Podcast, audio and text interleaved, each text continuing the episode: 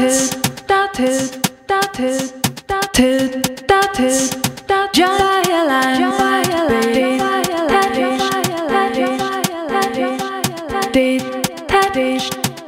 by her crime, by her crime, dotted, dotted, dotted, dotted, dotted.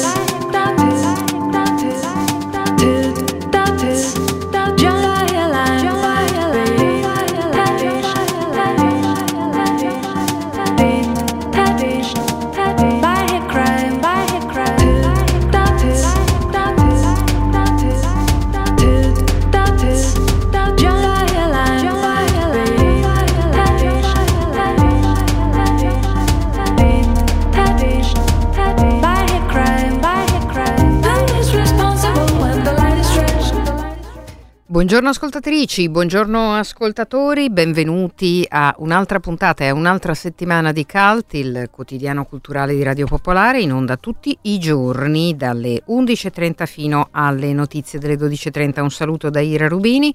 Vi ricordo il numero a cui potete scriverci durante questa puntata 331 6214 eh, con Telegram o con un sms, una mail a diretta chiocciola popolarenetwork.it oppure potete scriverci a cult chiocciolaradiopopolare.it o ancora sulla nostra pagina Facebook Cult Radio Popolare. Potete come sempre ritrovarci in podcast sul sito, sulla app di Radio Popolare al termine di questa puntata. Allora, il nostro sommario è come sempre piuttosto fitto, chiudiamo il lunedì come nostra abitudine con la rubrica di musica classica a cura del maestro Giuseppe Califano. Sentiremo mh, all'inizio della seconda parte Elio De Capitani in rappresentanza di tutti gli elfi, eh, insomma sono un po' di giorni che vi raccontiamo del cinquantesimo dell'elfo Puccini che culminerà per quello che riguarda Radio Popolare con la serata di lunedì 20 eh, di eh, marzo proprio in sala Shakespeare all'Elfo Puccini e in cui in qualche modo il gemellaggio radiopopolare Elfo Puccini si rinnoverà, ma sentiremo io dei capitani perché il compleanno dell'Elfo è proprio oggi, il 13 di marzo del 1973, cominciavano le attività di questo collettivo così eh, longevo e anche così speciale per Milano e per l'Italia. Nella prima parte invece vi parliamo di Oilà, una nuova collana di Electa che è dedicata alle donne protagoniste della creatività nel Novecento. Ce ne parlerà Tiziana Ricci nello spazio delle arti visive del lunedì.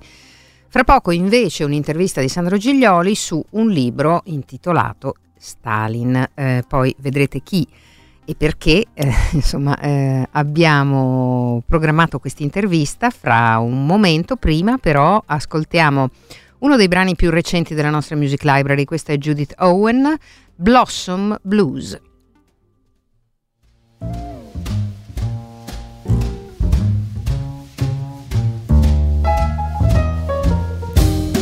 Her name is Blossom. She was raised in a lion's den. Her name is Blossom. She was raised in a lion's den. Her nightly occupation is stealing other women's men. She's an evil, evil woman, but she, she wants to do a man some good. She's an evil, evil woman, but she just wants to do a man some good. She's a Gina La La Bridget, she ain't no Red Riding 和。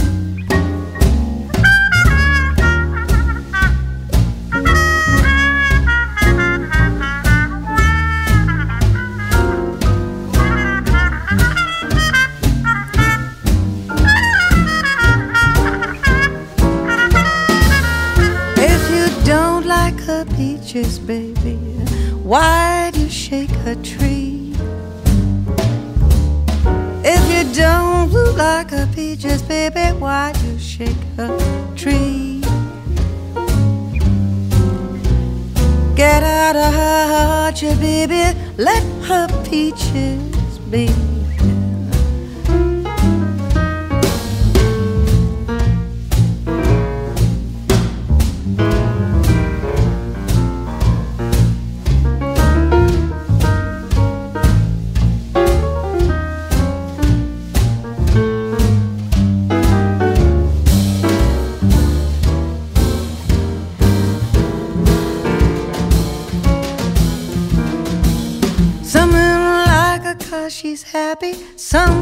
She's snappy, some call her honey, some think she's funny, and Ray Brown, he told her she was built for speed. Just put it all together, it's everything a good man needs. Oh, just um, put it all together, baby, it's, it's everything a good man needs.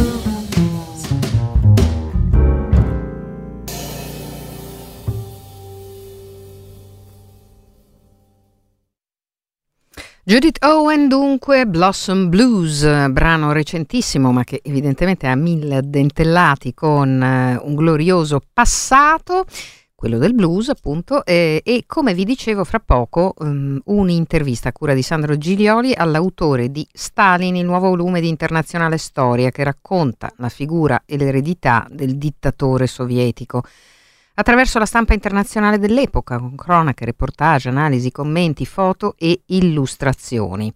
Eh, l'autore, il curatore di eh, questo volume che appunto raccoglie tanti eh, documenti è Andrea Pipino, giornalista di Internazionale. Sentiamo l'intervista dunque di Sandro Giglioli. Andrea Pipino è un giornalista di internazionale, esperto di Europa orientale e Russia, che ha curato un volume appena uscito in edicola e in libreria dedicato a Stalin.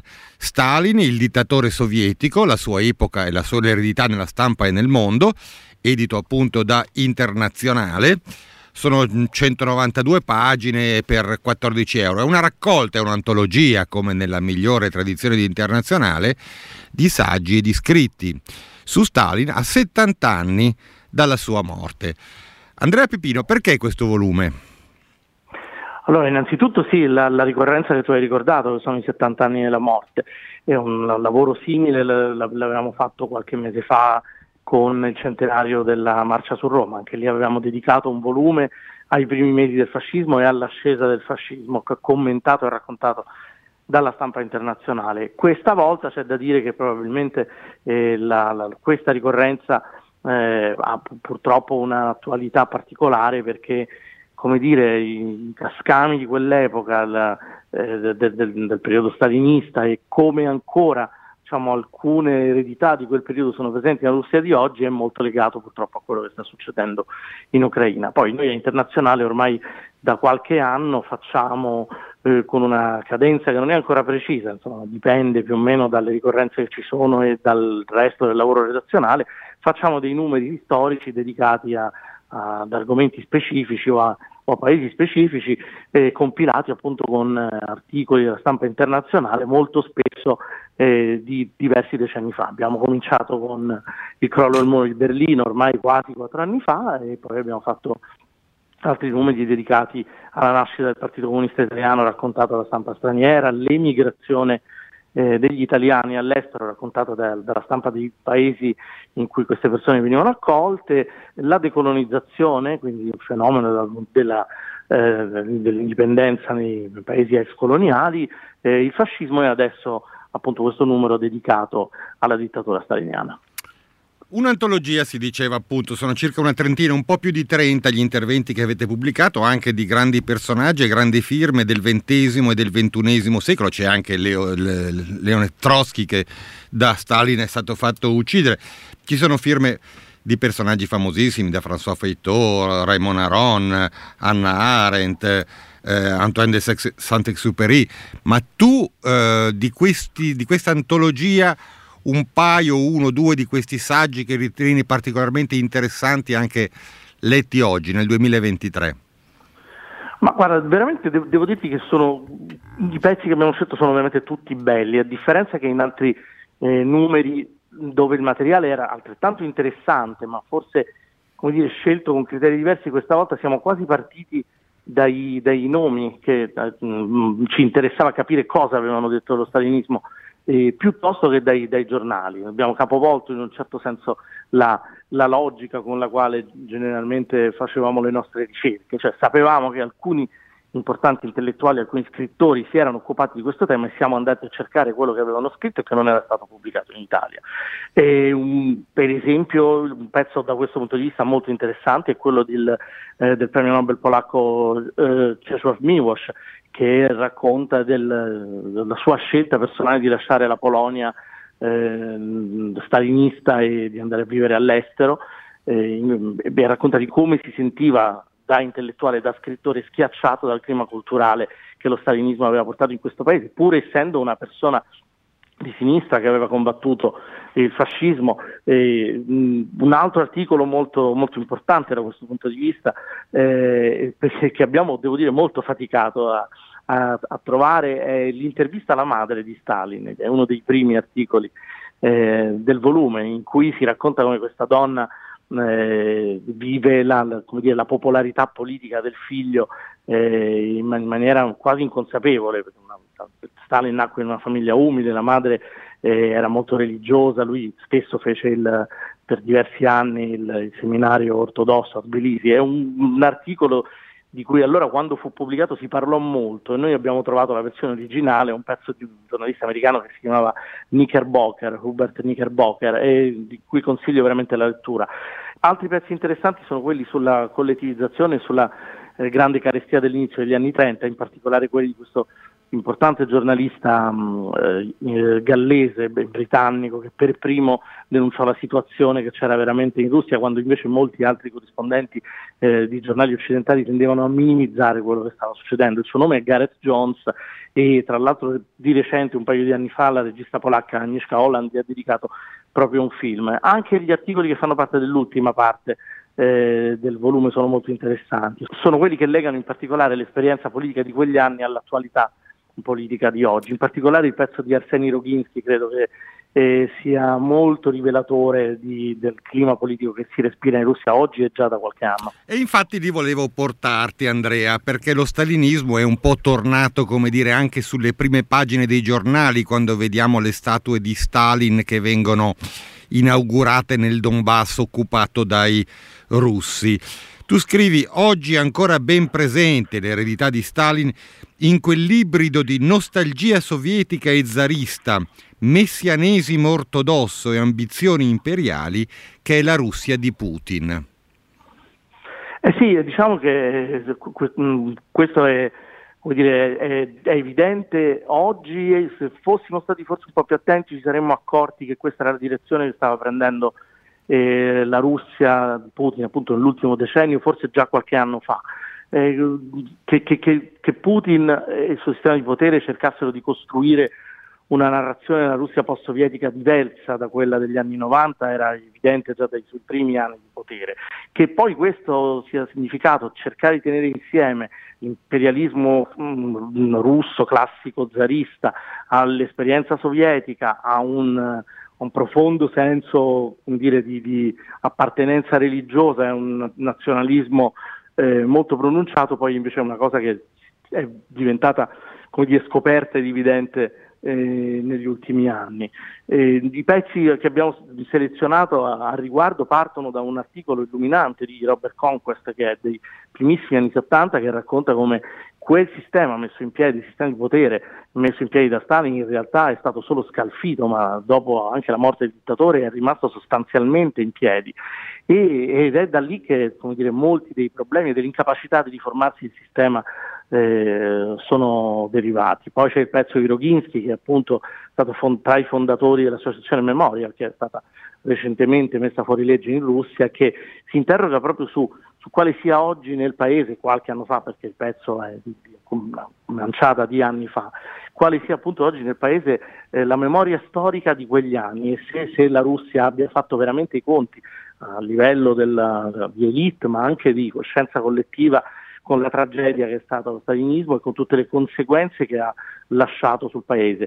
Eh, a giudicare da quello che sta succedendo, a giudicare dalla direzione politica del paese ha preso ormai da diversi anni e, e, da come anche appunto la figura di Stalin è tornata a essere una, una figura riverita eh, e centrale nel, nel, pantheon politico dei russi, forse si può concludere ecco, che, che, che, quel lavoro di, di, di analisi, di, eh, di approfondimento politico e di, di, distanziamento anche da quei fatti, in realtà la Russia non, non lo ha fatto per niente. Ecco Andrea, c'è bisogno di capire Stalin per capire un po' anche il presente, quindi a me colpisce quando vedo i carri armati russi alternati, uno con la bandiera zarista e uno con la bandiera della falce e il martello. Tu che hai studiato Stalin, questo riesci a spiegarcelo bene e facilmente?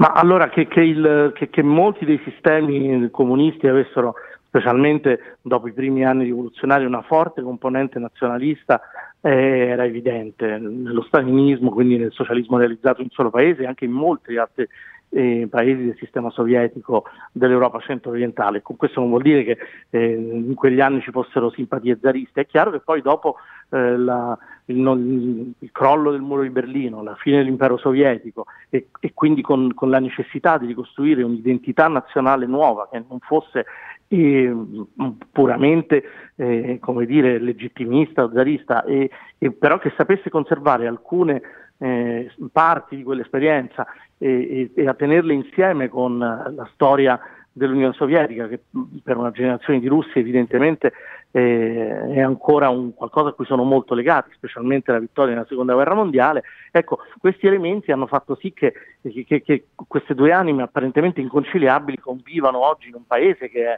dal punto di vista ideologico è un, un pasticcio che, che a noi occidentali sembra veramente incomprensibile. Tutto è tenuto insieme dall'idea di grandezza eh, del, del, ruolo come dire, messianico che la Russia avrebbe e dell'unicità della Russia rispetto al mondo occidentale. In nome di, di, di questa idea particolare e, diciamo anche nazionalista e imperialista uh, della Russia, nel, sotto Putin, sotto il suo sistema di potere, eh, le, le, bandiere imperiali dello zarismo e le immagini di Lenin riescono ad andare di pari passo, anche sui carri armati. Grazie ad Andrea Pipino, eh, curatore del volume Stalin, il dittatore sovietico, la sua epoca, la sua eredità nella stampa di tutto il mondo, edito da Internazionale, 192 pagine, 14 euro, appena uscito nelle edicole e in libreria. Grazie a voi.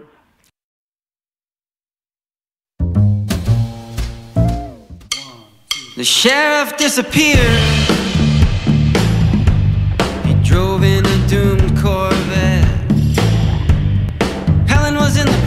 Seat, eating melon and spitting out the seeds, feeling happy to be alone, but still turning a saxophone as cold as stone, kinda like.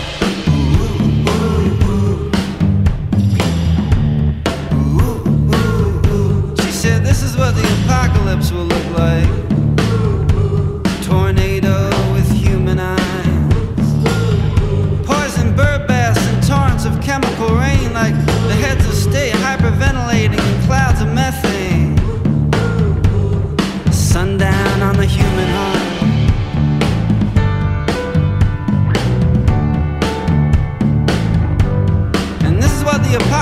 will sound like, but it'll be loud as a mushroom cloud.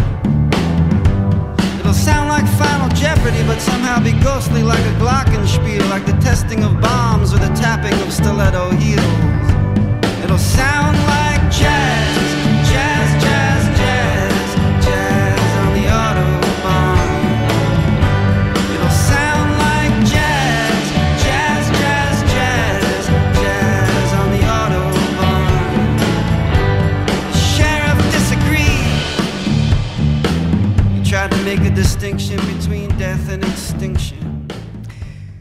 Sono nelle librerie proprio in questi giorni tre pubblicazioni e sono le prime di una nuova collana di Electa dal titolo Oilà, storie di donne protagoniste del Novecento nell'ambito creativo italiano e internazionale. I primi tre titoli sono dedicati a Elsa Schiaparelli, eh, grande protagonista della moda, Lisetta Carmi, fotografa, Vanessa Bell, artista e sorella di Virginia Woolf. Tiziana Ricci ha intervistato Chiara Alessi, la curatrice della collana Oilà nuova neonata collana Oilà è, è una nuova collana di Electa che si occupa di figure femminili importanti, vero? Eh, eh, però non in un ambito solo, eh, dalla letteratura all'arte, alla fotografia. allora, da che idea nasce questa collana che è molto particolare? Adesso poi spieghiamo bene di che cosa si tratta. Cominciamo dal, dal nome di questa collana che ho voluto che si chiamasse Oilà Intanto perché è così una parola che ha un suono molto bello, che sa di un'esclamazione allegra per una sorpresa, per qualcosa che non ci si aspettava, no? quasi un sì, saluto. È vero, è vero. E, e, dall'altra parte però era anche il richiamo al ritornello di una strofa della Lega, la canzone proletaria socialista, poi entrata nel repertorio delle mondine, che molte, molti di noi conoscono con se, come Sebben siamo donne, eh, e, e, a un certo punto dice proprio oi lì, oi lì, oi là. Mm-hmm. E, e, l'idea di questa canzone è non soltanto celebrare la donna in astratto, ma la donna nel lavoro eh, e eh, anche il tema della libertà che viene dall'unione. Quindi l'idea di, di, di dare una collana eh, quindi costruita proprio sulla sorellanza anche tra personaggi, eh, soggetti che apparentemente appunto provengono da ambiti molto diversi, sono molto lontane tra di loro, eh, ci sembrava che fosse invece importante riuscire a dare questo senso di unità, privilegiando proprio il rapporto tra eh, le donne e i loro lavori. Ehm, visto che eh, la casa editrice Electa siamo partite effettivamente dall'ambito un po' più prossimo a quello di studi e di interesse di questa, di questa casa editrice, quindi eh, l'architettura, il design, il mondo della grafica del progetto. Eh, questi primi tre eh, volumetti che sono dedicati a Elsa Schiaparelli, quindi al mondo della moda, la moda eh, sì. Eh, esatto, a Lisetta Carmi, quindi la fotografia ma anche la musica, eh, e a Vanessa Bella, Vanessa Bella eh, sorella di Virginia Woolf e, e con il, l'intervento dell'autore Luca Scarlini proprio invece teso a liberare Vanessa Bella, artista grandissima, straordinaria, mm. madre del modernismo inglese e, e, e, anche grande illustratrice, proprio sempre dei volumi eh, di Virginia Woolf per la Hogarth Press, liberarla però insomma da questa presenza, eh, da questa sorellanza invece così, così un po' costringente poi per la sua storia e per la sua biografia. Questi libri eh, sono piccoli libretti che si leggono eh, in fretta, ma pensati per essere letti ad alta voce dall'inizio alla fine. Che cosa vuol dire? Intanto, appunto, io ci tenevo moltissimo a questa cosa di avere la voce alta, eh, la voce alta che eh, è, come dire, evidentemente no, anche un po' un'immagine di eh, prendere parola e, e uh, di, um, di, affermare in qualche maniera anche dei racconti, delle, delle, storie, delle figure che invece sono sempre rimaste un po' ai margini, non soltanto della narrazione, ma anche proprio del loro stesso uh, lavoro. Se pensiamo al mondo dell'architettura uh, italiana e non soltanto quella italiana, anche del design, il Novecento ha avuto soggetti quasi sempre maschili e comunque sempre stato raccontato da uomini. Eh, quindi secondo me era assolutamente necessario invece riposizionare anche eh, lo sforzo di queste donne Ma per certo, riuscire invece verissimo ma per esempio ricordo eh, un po' di tempo fa era uscito un libro che faceva giustizia delle donne nel Bauhaus che sono sempre eh. state in ombra invece ce n'erano parecchie anche brave eh, senti però l'approccio a queste figure è particolare no? perché eh, dicevo il libro è piccolino ma qual è lo sguardo particolare? Per esempio, non so, Luca Scarlini su Vanessa Bell oppure Anna Toscano su Lisetta Carmi. Cioè, non è sì. una biografia. No, no, no, non volevano essere delle monografie, non volevano essere delle biografie, eh, in molti casi poi parliamo anche di eh, soggetti come per esempio Elsa Schiaparelli che hanno anche loro stessi scritto tantissimo di sé.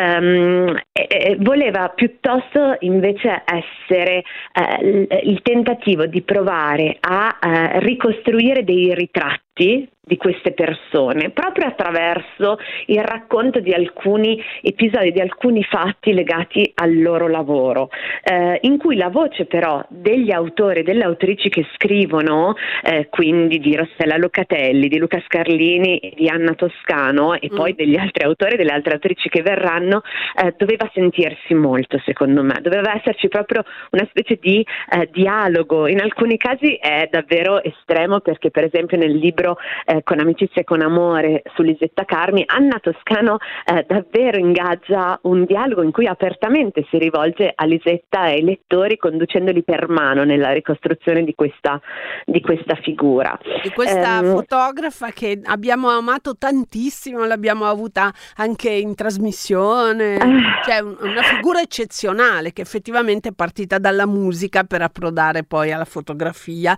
e poi anche a una sorta di misticismo, no? di sapore orientale, una figura sì, molto sì, originale. E, infatti, e infatti Anna Toscano comincia proprio da lì, comincia proprio da questo incontro tra Lisetta Carmi e Ezra Pound, queste parole che non vengono e poi pian piano invece le, le intesse. E, e, e, la sfida che hanno avuto questi autori che secondo me hanno risolto magnificamente, eh, sia Luca Scarlini che Anna Toscano e che, mm, e che Rossella Locatelli, è, è, stata quella di fare un libro senza immagini, per però provare a restituire in realtà come dei quadri, come degli affreschi di queste, di queste donne. E l'idea era proprio che potessero essere dei libri davvero per tutte e per tutti, anche per le giovanissime e giovanissimi. Sì, è come, uno, scorcio sulla, è come uno scorcio sulla loro vita in pratica. Esatto, sulla sì. loro vita, sulla loro storia e, e sul loro femminismo, quindi sul loro femminismo, è giusto parlarne al plurale perché poi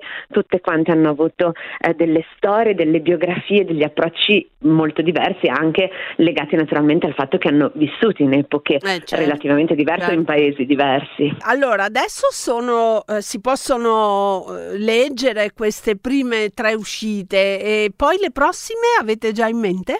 Sì, sono molto ravvicinate, tra l'altro lì ci saranno anche due miei interventi, uno su Anna Castelli Ferrieri, eh, anche lei a lungo associata alla storia dell'azienda Cartel fondata da suo marito Giulio Castelli, e quindi come la Lady Cartel, la maestra della plastica, in realtà un'architetta straordinaria che ha fatto più di 200 progetti e racconterà proprio di una sua mostra sul tema delle donne che c'è stata a Milano nell'83. Poi Lika Kovo Steiner, eh, moglie, compagna, eh, dico compagna proprio appositamente perché eh, è staffetta partigiana, esatto, di Albe con cui ha fondato lo studio, una storia veramente bellissima qui insomma io sono molto molto affezionata.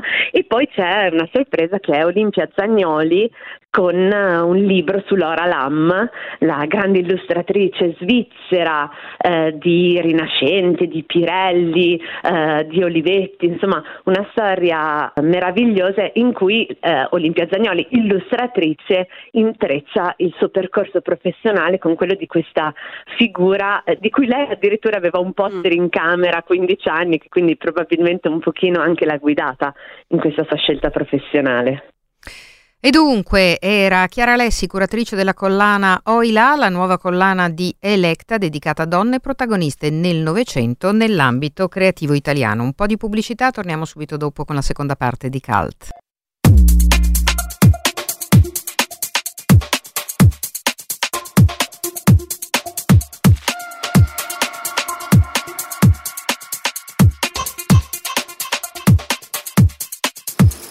I need a thicker skin. This pain keeps getting in. Tell me what to do. Cause I've always listened to you.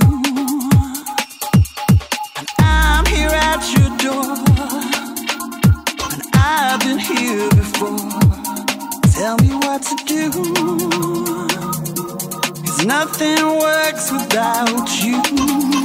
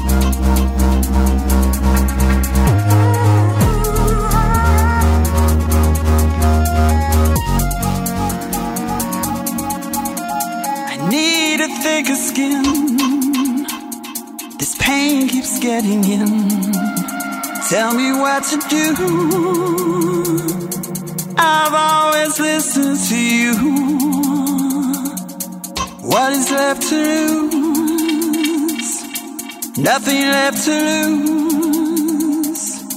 What is left to lose? Nothing left to lose.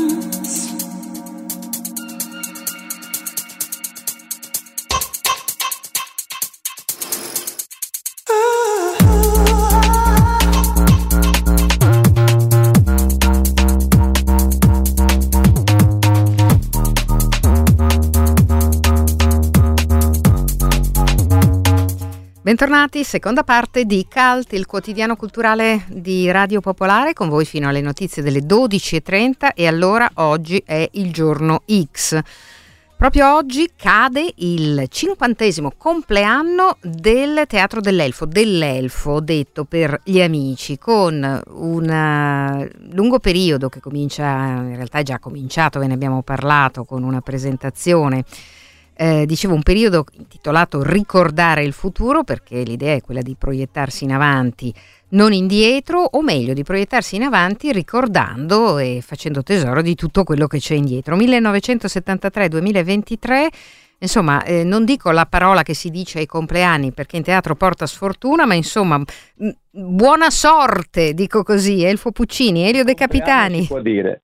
Puoi allora, dire auguri. Posso dire? non ci credo. teatro si può dire auguri.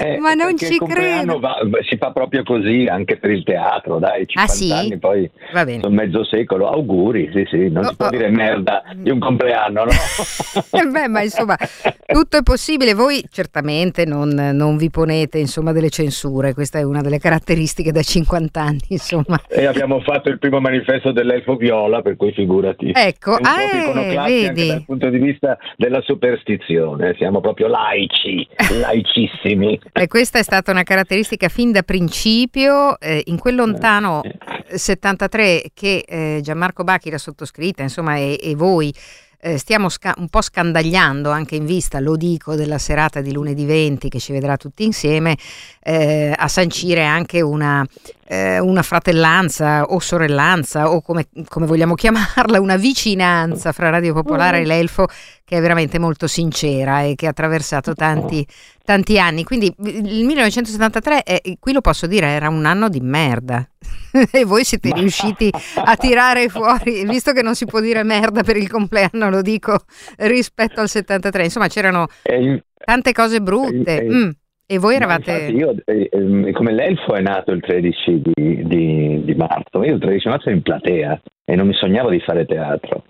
Eh, solo che ho visto, ho visto questa attrice, tra parentesi la faccio breve, la Crippa, mi sono innamorato della Crippa. L'hai sposata, e... siete ancora insieme, quindi è proprio una storia di quelle rare. Però mm. il, mio, il, mio, debutto non è stato il 13 di marzo, io eh, prima, so. di, prima, che mi facessero salire sul palcoscenico ho fatto lo schivatore di camion, il facchino, il mm. tecnico mm. e poi il giorno dopo il golpe il, giorno, il 12 settembre 73, dopo il, il, giorno in cui non si parlava sì. d'altro, è stato un giorno un po' come, come, dopo l'invasione della Russia oppure dopo l'11 settembre. Mm. Eh, io ho debuttato in palcoscenico a, Pia, a, a, Pavia e quindi adesso noi mh, festeggiamo i 50 anni ma ricordiamo anche il golpe eh con certo. due spettacoli, uno che va in scena domani e uno che andrà in scena in novembre. Mm. Uno è La morte della fanciulla e l'altro l'acrobata, doppio cinquantesimo.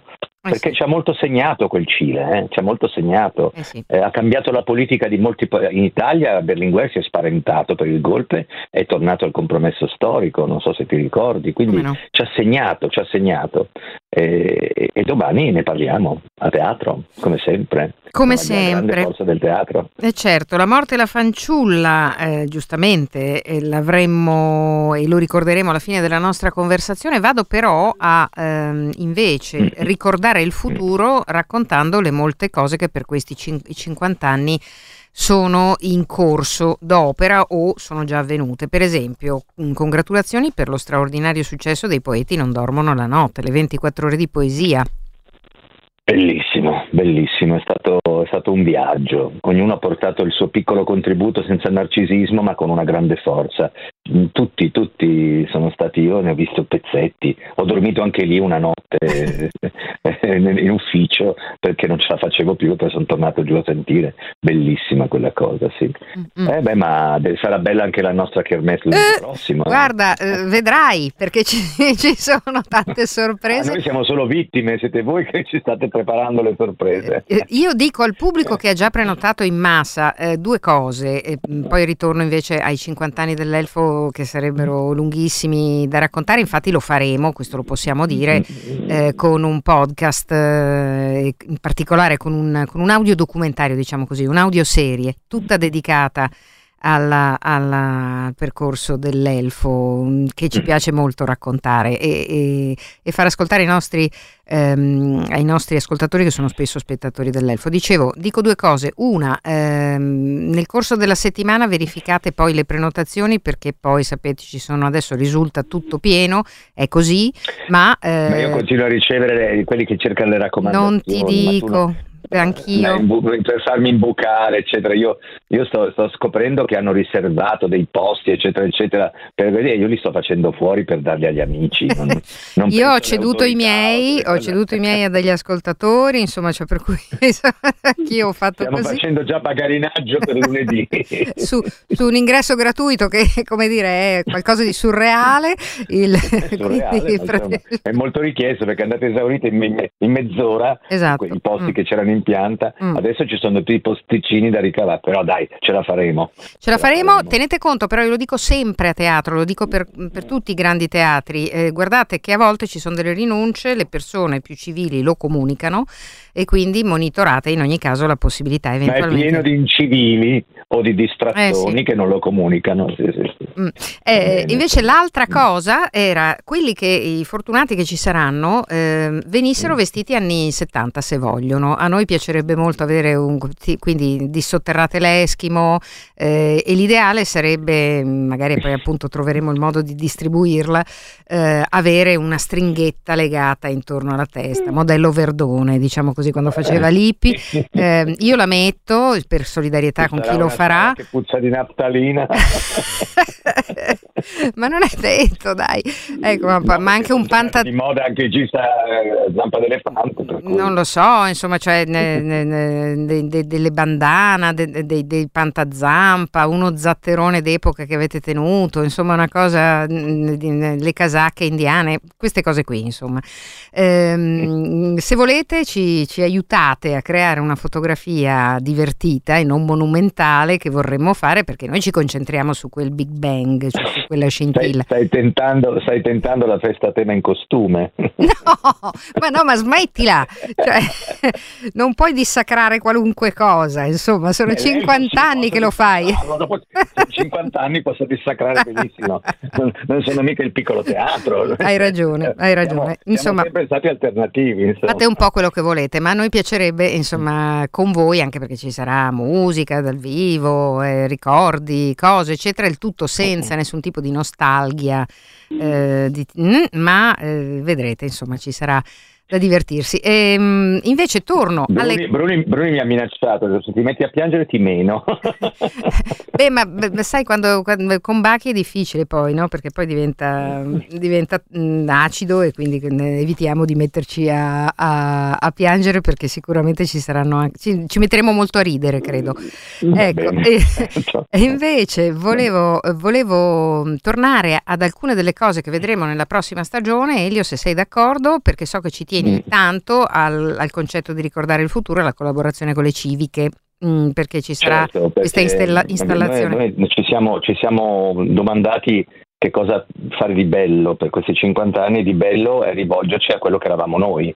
Eravamo giovani, quindi ci rivolgiamo alle giovani forze del teatro e in particolare una risorsa, quella della città di Milano, che è eh, quella delle scuole civiche. In particolare ci sono la civica Paolo Grassi che farà un progetto di cinque spettacoli eh, dedicati alle cinque decadi, ma non della storia dell'elfo, come molto spesso ci infraintendono, della storia d'Italia. Eh, prendiamo esempio dal nostro Afghanistan, che era un ciclo su 180 anni di, di storia dell'Afghanistan per raccontarla, e in cinque, in cinque, spettacoli che poi saranno fatti anche in maratona, il sabato e la domenica, eh, in autunno saranno programmati anche con forma di maratona, si racconteranno cinque decadi della storia italiana e saranno i giovani registi, i giovani autori, eh, drammaturghi e giovani attori eh. con, con, i loro tutor della, della Civica Scuola d'Arte Drammatica con la collaborazione eh, anche della, della, scuola di cinema mm-hmm.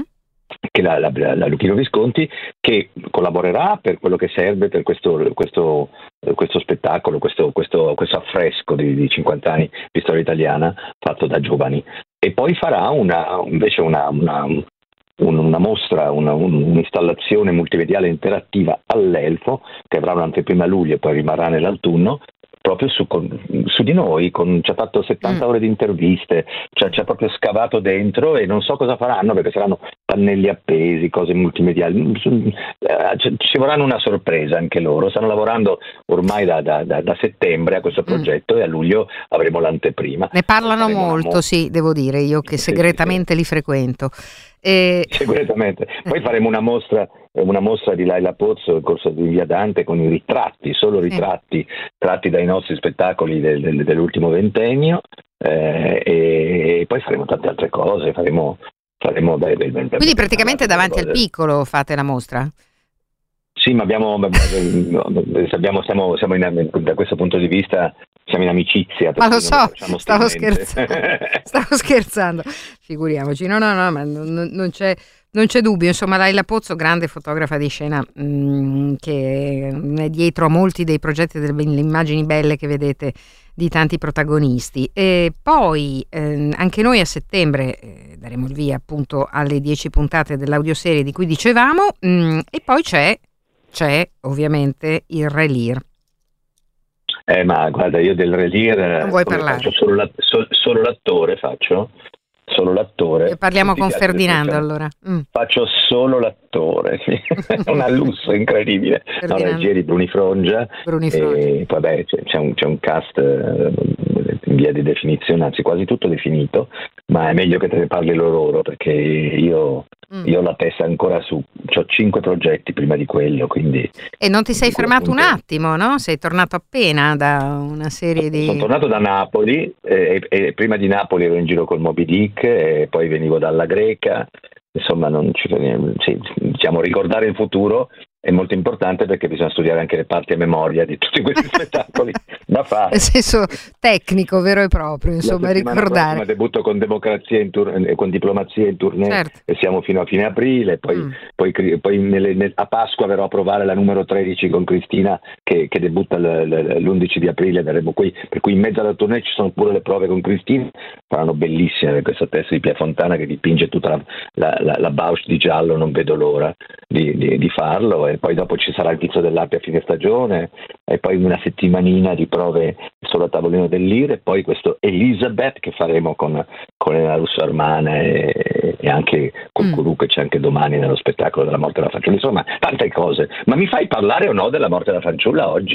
Che, che è la cosa più recente ma ci mancherebbe fatto. volevo solo leggerti sono... due, due, messaggi di ascoltatrici che scrivono no quindi tutto esaurito c'è la lista d'attesa. Eh, ci scrive Eh, Luisa, e eh, non so se c'è una lista d'attesa, adesso chiedo.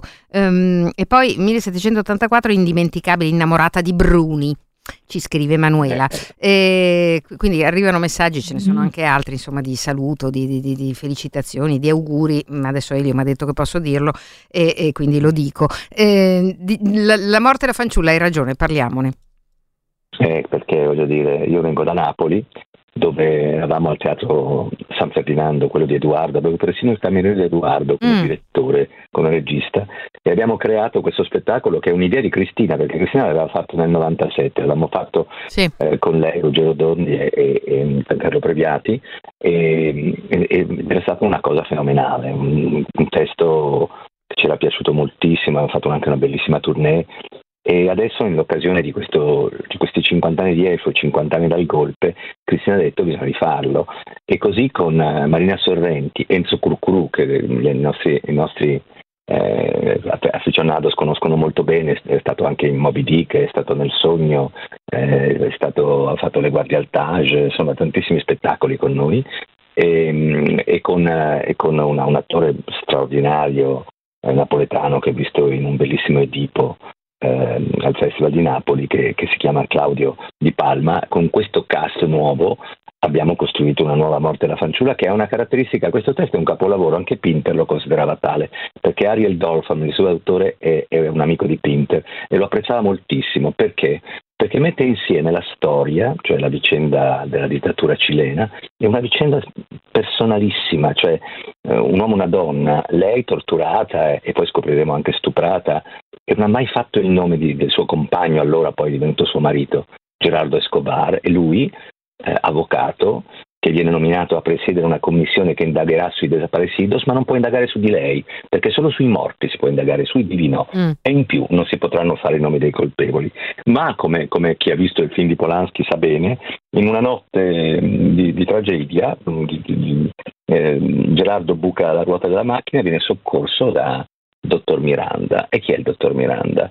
Paolina si accorge, dopo 15 anni, si ricorda tutto, voce, lei era bendata quando la torturavano, voce, voce e odore di quel corpo e siccome sa che lei non potrà mai parlare di quella cosa in un tribunale perché lei è viva e mm. si, si, ricostruirà la memoria solo dei morti, decide di processarlo lei lì in casa per farlo confessare.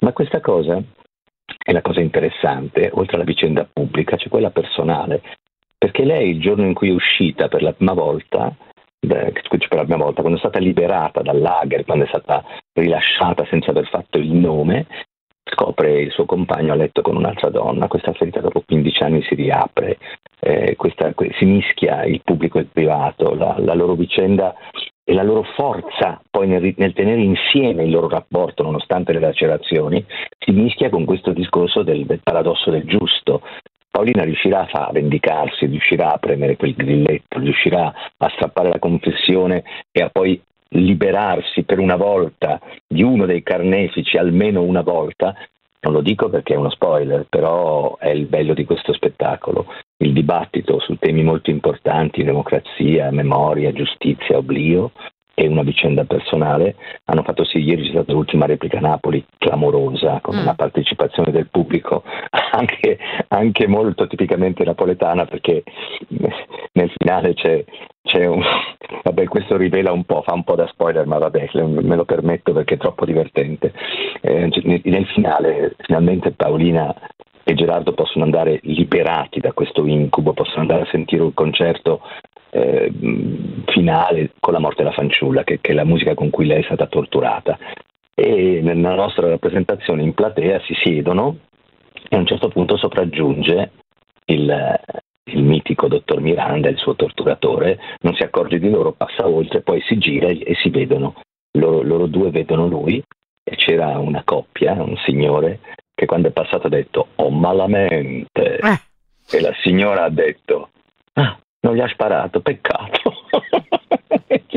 e per cui la partecipazione popolare mi gratifica perché questo testo, questo testo ha una forza incredibile delle emozioni.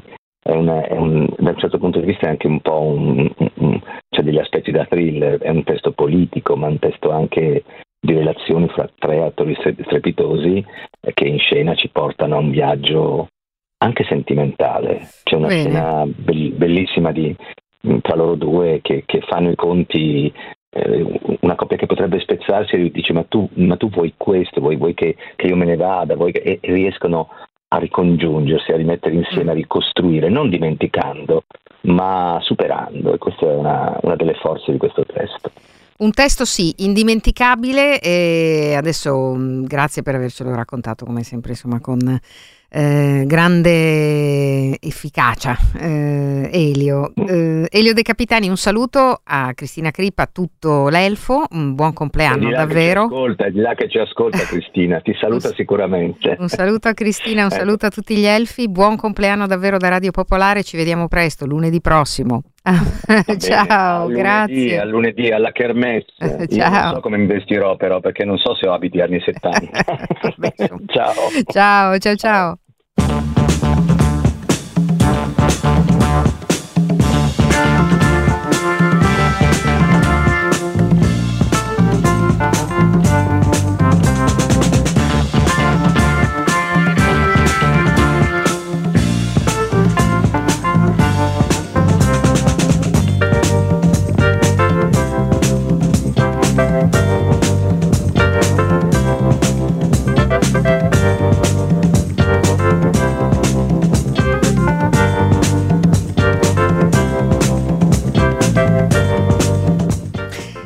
Sottofondo Family Affair, era il 1973, per fare gli auguri all'Elfo Puccini, ehm, noi eh, diamo subito la parola al maestro Giuseppe Califano la settimana per la musica classica. Buongiorno.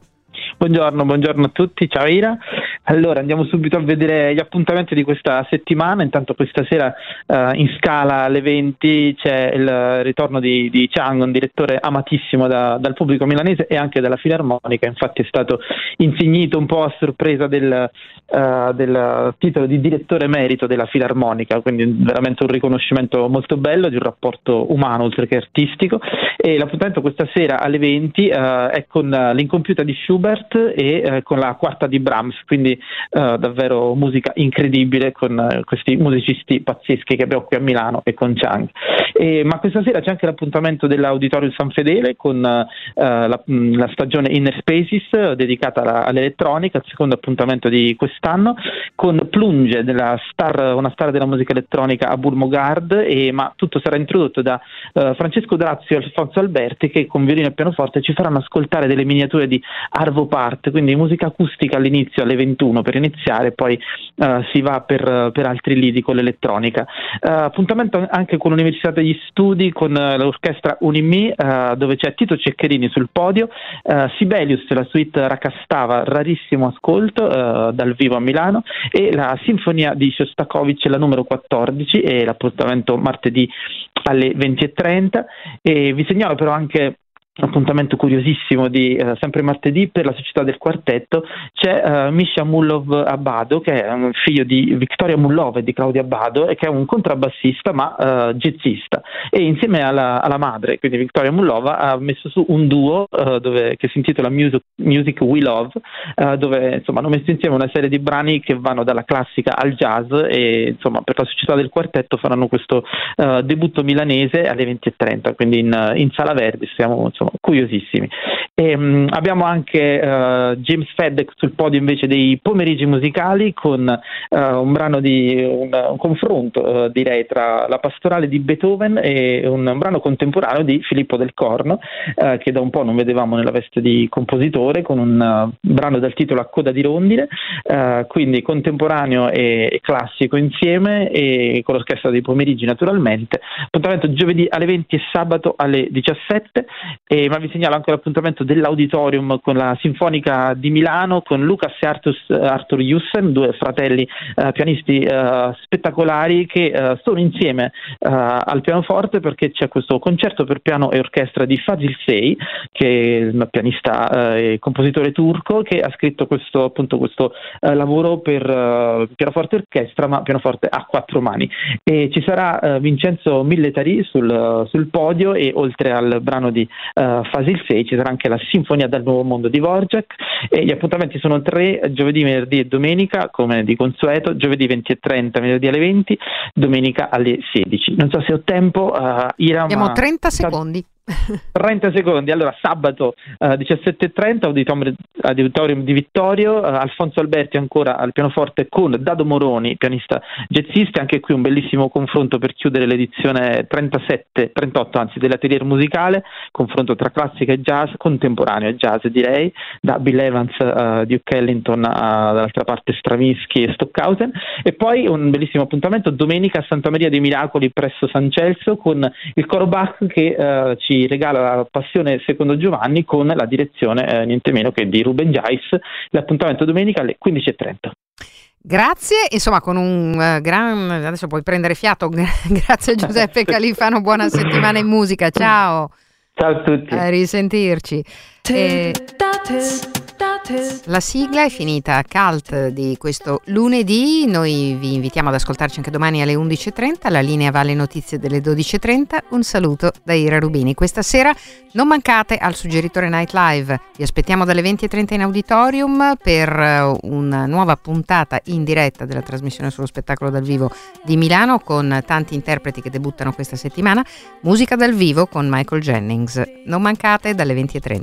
Bye, crime, bye, crime, bye, crime.